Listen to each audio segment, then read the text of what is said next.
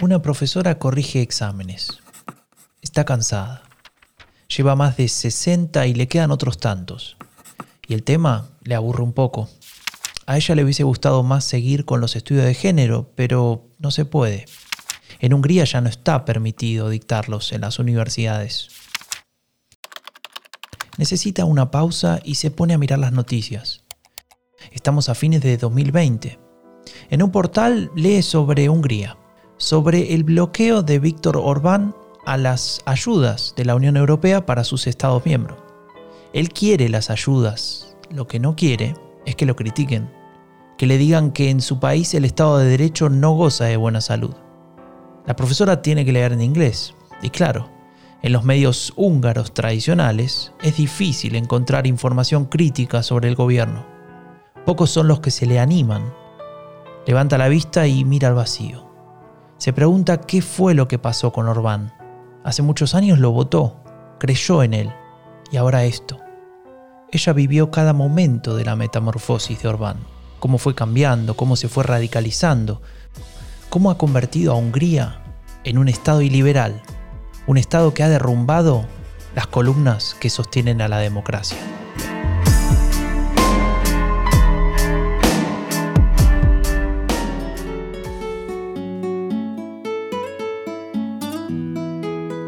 La derecha radical es peligrosa, por lo que dice, por lo que quiere y por lo que esconde, pero sobre todo porque cada vez tiene más poder. Y lo peor es que no nos dimos cuenta. La elegimos, la votamos, le entregamos nuestra confianza. Todavía estamos a tiempo de detenerla, de impedir que su virus del odio se siga expandiendo. Queremos desenmascararla, contarte cómo nos mienten, cómo juegan con nuestras emociones. Yo soy Franco Teledone y te doy la bienvenida a Epidemia Ultra, el podcast que te cuenta lo que esconde la derecha radical.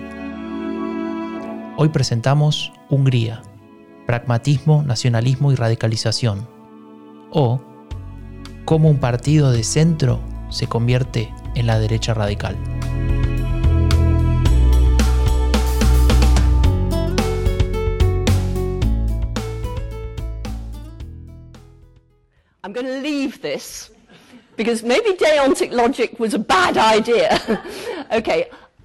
Estamos en una clase de filosofía en 1990, nada menos que en la Universidad de Oxford, Inglaterra.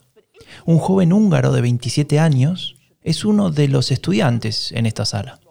Es un becario de Open Society, la fundación del millonario George Soros. Tal vez te suene el nombre de este estudiante se llama Víctor Orbán. Todavía falta bastante para que se convierta en el político más poderoso de su país. Será un largo camino, pero en 1990 todavía es uno más en su clase de la universidad. Then you're going to think you shouldn't lie. I mean, if you don't think lying is wrong, then there's no reason not to lie, is there? Escucha la exposición de la profesora que habla sobre mentiras y sus consecuencias. Sin embargo, piensa más en el partido de fútbol que jugará por la tarde con sus amigos. Lo que no se imagina es que esto no va a suceder. Antes, cuando llegue a su habitación para cambiarse de ropa, encontrará un mensaje. El mensaje dirá que en su país está cambiando todo. Se termina el comunismo, llega la democracia, los partidos, las elecciones libres. Apenas lea el mensaje decidirá que es tiempo de volver a Hungría, aun cuando esto signifique abandonar los estudios. Víctor Orbán está decidido a contribuir en ese proceso, pero sobre todo a tener un rol protagónico.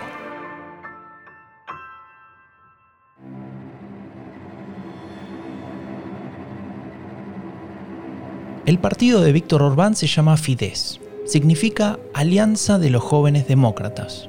Y lo de jóvenes va en serio. En los estatutos solo pueden ser miembros los menores de 36 años. Nace en 1988 como una fuerza liberal, una organización que se opone al régimen. Algo que no resulta nada sencillo en esa época, ya que, por el mero hecho de cuestionar a la dirigencia, estos jóvenes ponen en riesgo sus propias carreras. Pero eso no les importa. Son jóvenes, pelean por sus valores creen en el cambio, en un mundo diferente. Y entre ellos se encuentra Orbán. Él y sus amigos luchan contra la opresión del régimen comunista Ellos quieren la llegada de la democracia. Tal vez por eso, cuando caiga el muro en 1990, Orbán no dude en volver desde Oxford, como les decía antes. Al igual que tantos otros comprometidos con su país, claro. Y es que para muchos húngaros se cumplía un sueño.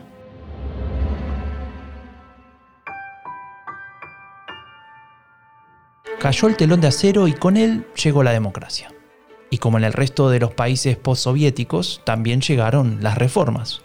Cambios estructurales que no solo impactaban en la economía en general, sino también en la estabilidad, o mejor dicho, en la sensación de estabilidad. Algo que pone a los húngaros bastante susceptibles. Y te preguntarás por qué son tan susceptibles a este tema. Bueno, ya vamos a llegar a ese punto, pero déjame que antes te cuente algunas cosas sobre esos primeros años de transición. La promesa era grande, demasiado grande.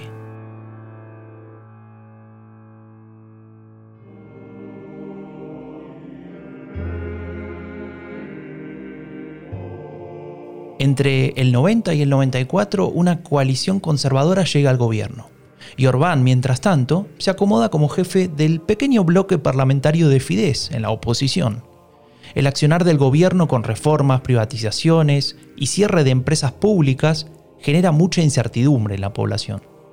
Eso, sumado a una fuerte recesión económica, lleva a algunos húngaros a desarrollar cierta nostalgia por el pasado. Al menos era estable, piensa más de uno que se olvida de todo el resto de privaciones que sufría.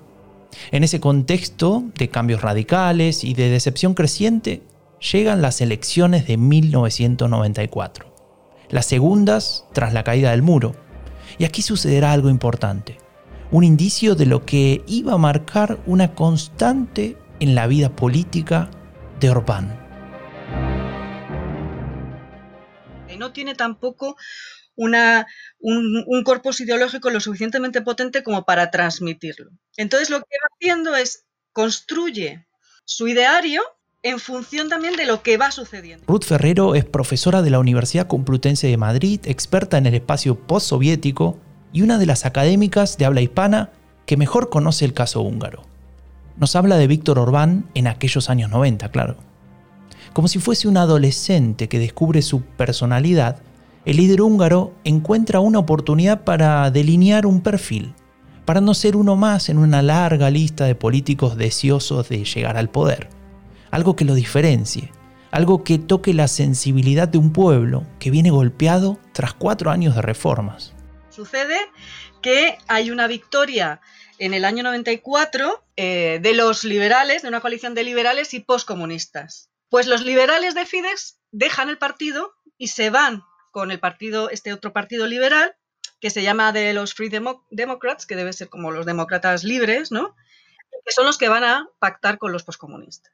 En esa, en esa tesitura lo que hace Orban es reconstruir el partido. Y dice, los liberales, o dentro de su planteamiento, los liberales han traicionado por lo que peleamos durante eh, la, transición política, a principios de los 90. ¿Cómo monto yo un partido que sea lo suficientemente potente como para ganar el centro político? Orbán tiene en sus manos un partido roto se siente traicionado, pero también sabe que es la chance para reconstruirlo, para reconstruirlo como él quiera. Y del pacto entre liberales y postcomunistas, él también se termina beneficiando. ¿Qué? ¿Le dieron un puesto de ministro, me vas a preguntar? No, le dieron algo mejor. Le dieron la oportunidad de adueñarse del concepto de anticomunista. Ya ningún partido podrá sacárselo. Solo él podrá decir que, primero, no es un conservador fracasado como los que gobernaron entre el 90 y el 94 y llevaron adelante todas las reformas impopulares. Y segundo, solo él podrá decir que es el único que no ha pactado con los postcomunistas. Y así, pese a su carencia de bagaje ideológico, Orbán comienza a moldear su receta, una que tal vez lo lleve a la cima.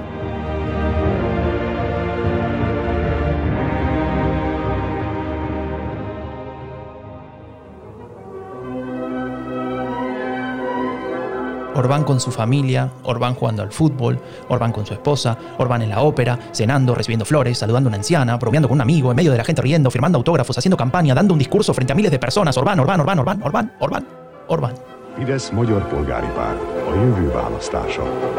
El spot publicitario de su partido para las elecciones de 1998 tenía un solo mensaje: el candidato todo giraba en torno a la figura del joven líder de Fidesz que con apenas 35 años se alzaría con la victoria. Sí, Orbán finalmente había llegado al gobierno.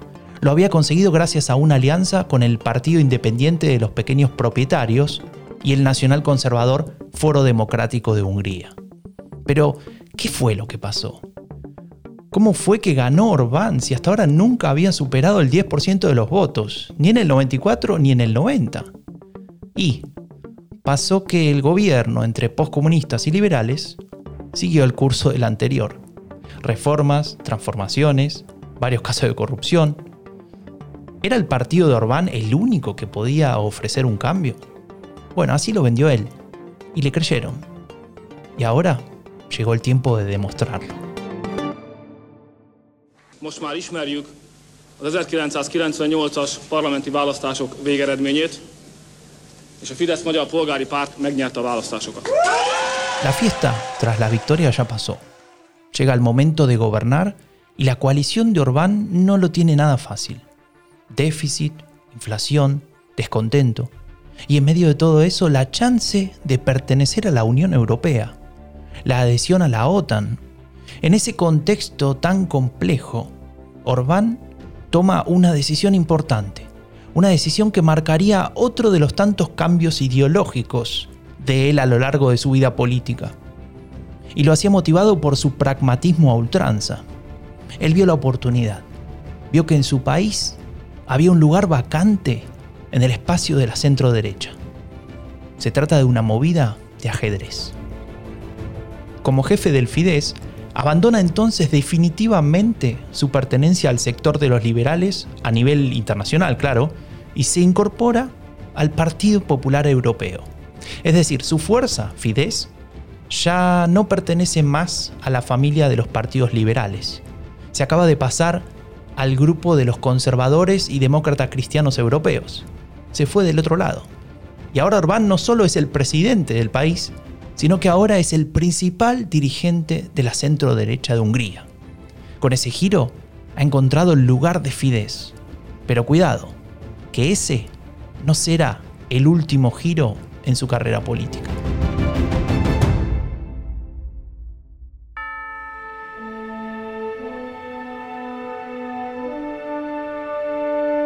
Ya han pasado cuatro años. Estamos en 2002 y la presidencia de Orbán llega a su fin. Él es optimista. Se postula para la reelección, claro. En su opinión, la economía se va acomodando, su trabajo ha sido aceptable, su partido está sólido. Para decirlo más claramente, Orbán está confiado. ¿Qué podría impedir un nuevo triunfo? ¿Qué podría impedir que sea él quien presente orgulloso la incorporación de su país a la Unión Europea?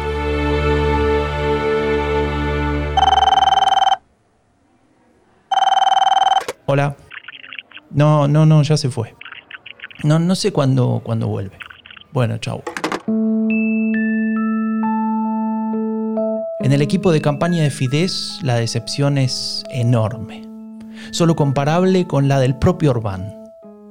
Pese a crecer casi 10 puntos en los votos, a conseguir un millón más de sufragios que en la elección anterior, a lograr récord histórico de su partido, perdieron perdieron contra los socialistas. Y lo que más le molesta a Orbán no es esa derrota, no, sino el ego. El ego herido de ni siquiera poder entender por qué ha perdido. Pierde el, gobierno en el 2002 de manera inesperada. No, no, eh, saben muy bien todavía cómo fue que perdieron, ¿no?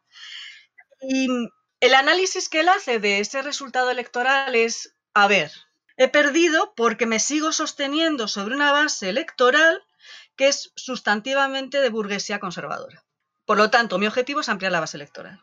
Y a partir de ahí es cuando deja eh, a un lado, digamos, ese conservadurismo más elitista, de notables, clásico, y se va acercando hacia posiciones más nacionalpopulistas.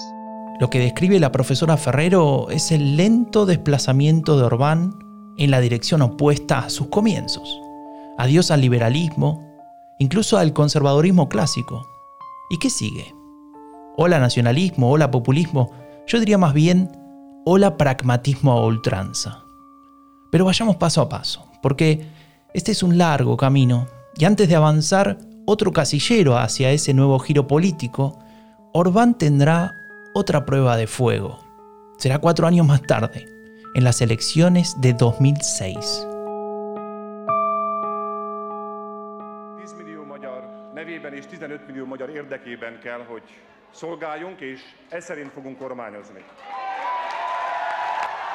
No hace falta saber húngaro para entender que aquí hay gente muy feliz. Y no, no es la gente de Fidesz precisamente. Se acaban de conocer los resultados y en el partido de Orbán no hay nada que festejar. Perdieron de nuevo. Contra los socialistas, de nuevo. Y no saben por qué, de nuevo. Bueno, en realidad eh, sí saben un poco por qué, o al menos algo se imaginan. Ahí podemos pensar en varios factores. Y el propio Orbán lo sabe. Él fue incapaz de cerrar un acuerdo con los nacionalistas del Foro Democrático de Hungría, como sí lo había hecho tiempo atrás. Ese partido se llevó cinco puntos porcentuales. Uno solo de esos puntos le hubiese bastado a Orbán para ganar. Tendrá que masticar la bronca. Otra derrota en su haber. ¿Será el momento de rendirse? ¿Es imposible ganarle a los socialistas en Hungría?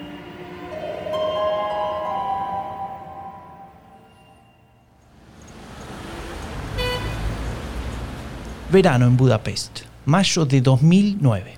En apenas un mes se celebran las elecciones europeas.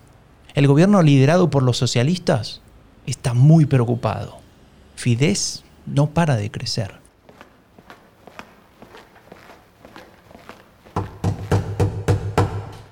Vení, pasa, vení. Hay que hacer algo. Me dicen que Fidesz tiene 60 puntos. A ver, eh, déjame ver. no, no. No, estas encuestas que tenés acá son del mes pasado. Toma, esta es más actual. ¿Qué? ¿70%? Sí, 70% decía que iba a votar al partido de Orbán en las europeas de 2009. Una muy mala señal para las generales del año siguiente en Hungría. Al final el resultado no será tan abultado, solamente un 56%, mayoría absoluta. Y algo que es aún peor, algo que marca que el tono nacionalista de la retórica partidaria comienza a ser beneficioso para las propuestas más extremas del sistema de partidos. Y es que Jobbik, el partido antisemita de extrema derecha, obtuvo el 15% en esas elecciones europeas. Pero detengámonos un momento en este subidón de Orbán. Era una máquina de perder. Los socialistas le habían ganado en 2002, en 2006. ¿Qué fue lo que cambió? ¿Qué le dio la oportunidad a Orbán de volver a la cima? Pensamos que entre el 2006 y el 2010 es cuando tiene lugar, que esto es muy muy relevante, toda la crisis, toda la crisis económica. Tuvo mucho que ver eh, esa crisis también con la victoria de Fidesz y el discurso que, traía Orbán, que ya venía construyéndolo desde el 2002 eh, en, esa, en esa victoria. Lo que no pudo Orbán, lo pudo la crisis del euro. En el año 2010, el año de las elecciones federales efectivamente, Orbán logra regresar al gobierno con un poderoso resultado, 52,7%. En el 2010, para entendernos, teníamos un gobierno eh, liberal progresista que como consecuencia de la crisis queda destruido, ¿no? Los partidos que lo conforman quedan destruidos, se atomizan, mm, queda la economía muy, muy tocada. Eh, tiene el sistema de partidos que nos encontramos es la izquierda en descomposición, la derecha ha perdido base electoral porque la gana Fidesz y él llega al, poder sobre la base de algo que él llama un partido popular centrista y estable. Ese último concepto que menciona Ferrero es clave para entender lo que quiso representar Orbán en aquel retorno al poder. Algo que dijimos bastante al inicio de esta historia. ¿Te acordás? En Hungría la estabilidad es un tema delicado, casi emocional, te diría. ser garante de la estabilidad es un título que vale mucho. Y la razón de ello no es actual. Bueno, sí, en parte sí por la crisis, por el fin del comunismo, pero en realidad las raíces son mucho más profundas. Están ancladas en el imaginario colectivo y con un discurso político en particular pueden activarse.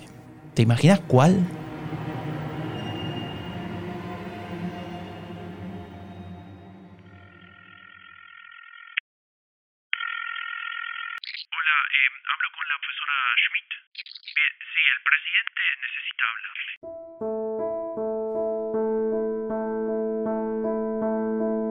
María Schmidt es historiadora.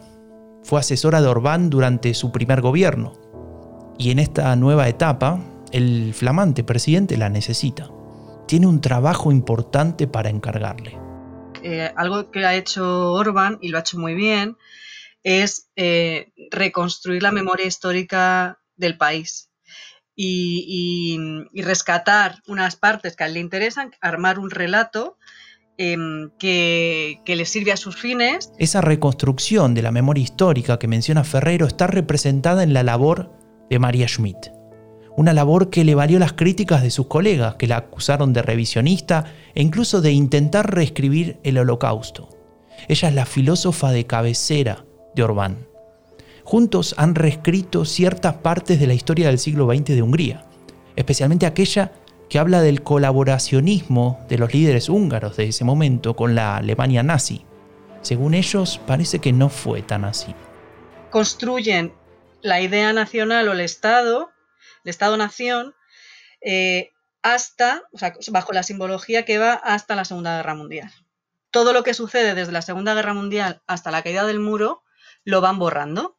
Y entonces empiezan a reivindicar otra serie de, simbologías que, por un lado, no hablan de ese periodo mm, eh, de, de- de- de socialismo, de, de- de economías centralizadas, de regímenes de re- repúblicas populares, pero sí que intentan recuperar otros, otros símbolos, como pueden ser toda la, eh, todo lo que viene antes de la Segunda Guerra Mundial, ¿no? toda la parte del periodo entre guerras.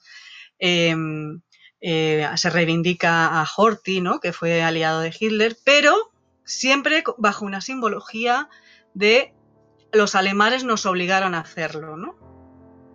Para exculpar al pueblo húngaro de cualquier responsabilidad en la aniquilación, por ejemplo, de los judíos húngaros. Esta es una narrativa que favorece el discurso de la victimización propio del nacionalismo. Siempre hay un enemigo fuera, alguien que nos amenaza, un miedo que en Hungría trasciende generaciones. Pero la pregunta es ¿por qué? Eh, es una sociedad muy golpeada, que se siente muy acosada, se ha sentido siempre muy acosada por poblaciones eslavas en su entorno y que siempre ha querido, eh, bueno, pues plantear eh, el, evitar, mejor dicho, eh, su desaparición, ¿no? Se sienten como, se sienten amenazados por esas mayorías eslavas que les, que les rodean. El impacto de, de, del Tratado de Trianón también en la configuración de las fronteras ha hecho que, eso permanezca en la memoria histórica y eso lo ha utilizado también Orban para, para, reforzar, que enlaza también con esto de la política patriótica. ¿no? Tenemos que defender los intereses de los húngaros y tenemos que proteger a las minorías húngaras, que de nuevo nos hace recordar mucho a eh, esa política de protección de, eh, de los rusos fuera de, de, la federación, ¿no? la federación rusa. ¿no? La, nación húngaro, la nación húngara, como es una excepcionalidad en Europa, no hay húngaros mm, fuera de, de, la, de la etnia magiar. Por lo tanto, si queremos tener un Estado-nación húngaro, tiene que ser puro. ¿No? Eso es lo que, ese es el planteamiento. Claramente Orbán está trabajando en la construcción de lo que para él será el pueblo húngaro. Una noción de corte nativista, es decir, que considera a Hungría como una nación homogénea. Y además, con un enemigo externo, uno que no necesariamente se corresponde con esa amenaza vecina, uno aún más grande, ese que para Orbán será la puerta de entrada al salón de la fama de las derechas radicales populistas.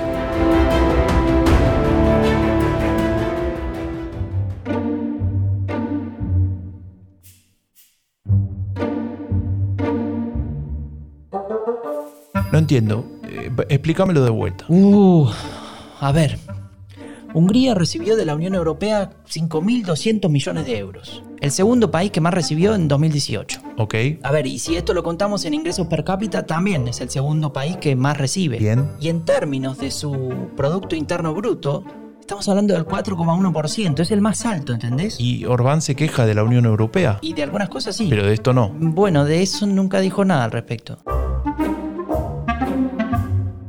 Y claro, cuando Orban le da play a su discurso patriótico de soberanía y contra las élites de Bruselas, no le cuenta a nadie que las finanzas de su país no se podrían sostener sin el aporte de la Unión Europea. Tal vez nadie se lo pregunta. Tal vez pocos se animan. La cuestión es que esta narrativa de Orbán, que dura hasta el día de hoy, se apuntala tras aquella victoria electoral de 2010. Una victoria que tiene mucho que ver con una figura de la que hasta ahora no hemos hablado. Un asesor de expertos en comunicación política. Viene de Estados Unidos. Trabajó para Nixon, para Reagan, para Bush padre. Es considerado el rey de la campaña negativa y le ha dado a Orbán el mayor regalo que un experto en comunicación le puede dar a un líder con poder, fanático del pragmatismo y sin problemas para cambiar de posiciones políticas. Le ha regalado la teoría conspirativa más grande del siglo XXI.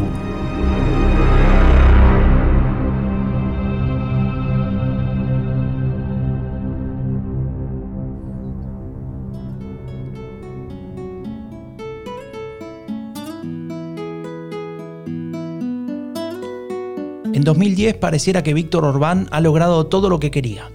Es presidente por segunda vez, los partidos tradicionales están en descomposición, la oposición más fuerte es un partido antisemita con alta imagen negativa, y las finanzas están aseguradas gracias a la propia Unión Europea. ¿Se puede pedir más? Tal vez sí, porque Orbán no se olvida de que en 2002 se sentía tranquilo y terminó perdiendo. Él quiere estar seguro y hará todo lo que sea necesario para estarlo, incluso si con ello tiene que sacrificar los principios por los que empezó a hacer política en su juventud. Y aquel regalo, esa teoría conspirativa que le ofrece su nuevo asesor externo será vital. Será la llave de su consolidación. Será la que lo convierta en un modelo a seguir para la derecha radical en todo el mundo. Pero eso te lo vamos a contar la próxima semana en la segunda parte de este episodio doble de cierre de temporada. Yo soy Franco de Ledone y esto fue Epidemia Ultra, el podcast que te cuenta lo que esconde la derecha radical. Este episodio fue posible gracias a la colaboración de Ruth Ferrero, profesora de la Universidad Complutense de Madrid y especialista en el espacio postsoviético. Idea, locución y edición Franco de Ledone. Guión Romina Ballester y Franco de Ledone. Producción ejecutiva Tomás Pérez Bisón. Comunicación Raúl Gil Benito. Epidemia Ultra es una coproducción entre Anfibia Podcast y Rombo Podcast. Suscríbete en Spotify, en Apple Podcast o en cualquier otra plataforma que utilices. Y si querés saber más sobre nuestro proyecto transmedia, ingresa a epidemiaultra.org o seguinos en nuestras redes sociales.